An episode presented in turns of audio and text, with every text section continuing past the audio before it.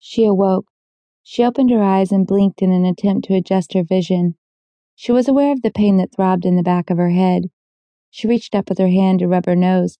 Her arm wouldn't move but a few inches. She realized there were cuffs around her wrists and ankles, a belt around her waist, and then the chains.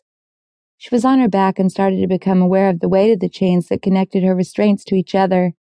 There was a small chain on either side of the belt that attached to the cuffs around her wrists, allowing her only four inches to move. She felt the cold steel on her flesh. The chains led down to her shins to the cuffs around her ankles. The other chain went up the middle of the belt. She figured it would be attached to the collar, but it wasn't.